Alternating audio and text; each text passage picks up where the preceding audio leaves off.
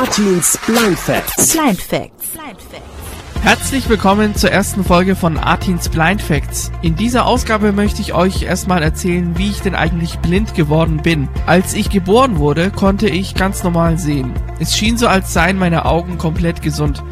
Doch nach einem Jahr merkten meine Eltern, dass irgendwas mit meinen Augen nicht stimmte. Ich begann leicht zu schielen und etwas glänzte im linken Auge. Nach einigen Augenarztbesuchen war es dann klar. Ich hatte Tumore in den Augen. Retinoblastom, eine sehr aggressive Form von Krebs. Chemotherapien brachten leider nichts und schließlich verlor ich auf beiden Augen meine Sehkraft. Seit meinem dritten Lebensjahr bin ich also voll blind. Ich kann mich aber noch ganz genau an Farben erinnern. Rot ist meine Lieblingsfarbe. Warum, das kann ich euch nicht genau sagen. Und auch an Licht kann ich mich noch gut erinnern. An die Sonne und an den Mond. So viel zur ersten Folge von Artins Blind Facts.